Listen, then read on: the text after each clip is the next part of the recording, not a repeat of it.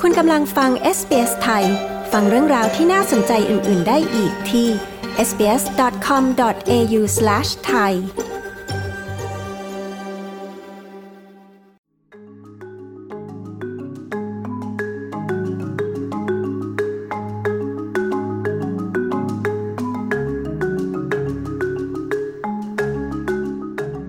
SBS ไทยจะพาคุณผู้ฟังมารู้จักพักการเมืองเล็กๆ และนโยบายสำคัญของพักก่อนการเลือกตั้งสหพันธรัฐออสเตรเลียที่จะมีขึ้นในวันเสาร์ที่ 21 พฤษภาคมนี้ค่ะ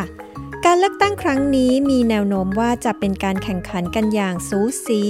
ระหว่างสองพักการเมืองหลัก คือพักลิเบอรัลและพักเลเบอร์ ในกรณีที่เกิดภาวะสภาแขวน หรือฮังพาลิเมนพักการเมืองพักเล็ก และผู้สมัครอิสระจะกลายเป็นผู้มีอำนาจต่อรอง โดยให้การสนับสนุนแก่พักการเมืองหลัก เพื่อแลกกับการประนีประนอมด้านนโยบาย เพื่อให้พักหลักพักนั้นจะได้จัดตั้งรัฐบาลแต่ใครคือพักเล็กที่สำคัญ และพวกเขามีจุดยืนด้านนโยบายอย่างไร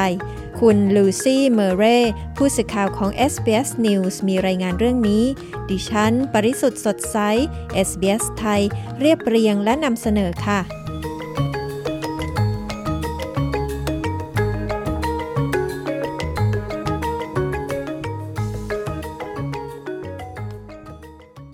เลือกตั้งสมาชิกวุฒิสภาที่เป็นบัตรเลือกตั้งสีขาว มักมีผู้สมัคร และพักการเมืองพักเล็กๆจำนวนมาก ที่หวังจะได้รับคะแนนเสียงจากคุณ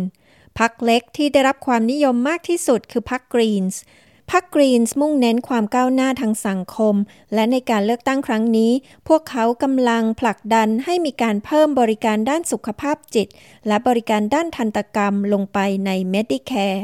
พรรคกรีนส์ยังต้องการให้มีการใช้พลังงานหมุนเวียน แทนการใช้ถ่านหินและแก๊ส และให้มีสนธิสัญญากับชนพื้นเมืองของออสเตรเลียพรรคกรีนส์จะยังคงให้การสนับสนุนแก่พรรคเลเบอร์หรือพรรคแรงงานในการเลือกตั้งครั้งนี้ ส่วนพรรคยูไนเต็ดออสเตรเลียก่อตั้งและได้รับทุนดำเนินงานจากนายคลายฟ์พาร์เมอร์ มหาเศรษฐีเหมืองแร่ พรรค United Australia หรือ UAP มีตัวแทนในสภาผู้แทนราษฎร คือนายเครกเคลลี่ อดีตสมาชิกพรรค Liberal พรรคใช้เงินจำนวนมากในการโฆษณา โดยนายคลายฟ์พาร์เมอร์กล่าวว่า เขาใช้เงินไปทั้งหมด 70 ล้านดอลลาร์พรรค UAP ชูประเด็นที่พรรคเรียกว่า นโยบายด้านเสรีภาพ โดยมีนโยบายเช่น จะไม่มีการฉีดวัคซีนต้านโควิด -19 แบบภาคบังคับ จะไม่มีการเซ็นเซอร์บนแพลตฟอร์มโซเชียลมีเดียและพรรคกำลังพยายามทำให้แน่ใจได้ว่า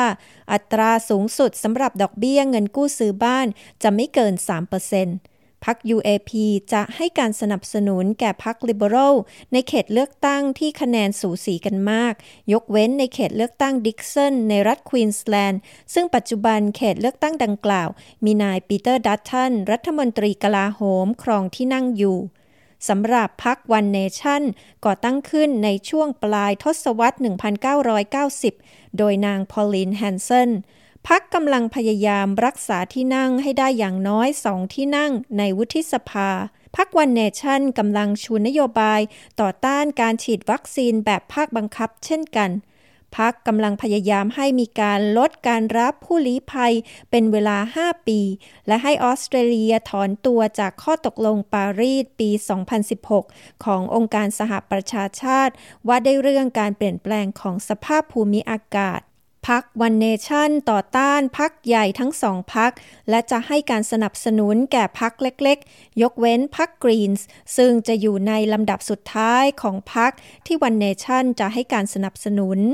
คุณสามารถอ่านรายละเอียดเกี่ยวกับนโยบายทั้งหมดของแต่ละพรรคได้ที่เว็บไซต์ของพรรคต่างๆ เหล่านั้นนะคะ ที่ผ่านไปก็เป็นรายงานจากคุณลูซี่เมเร่ผู้สื่อข่าวของ SBS News ค่ะ ดิฉันปริสุทธ์สดใส SBS ไทยรายงานค่ะ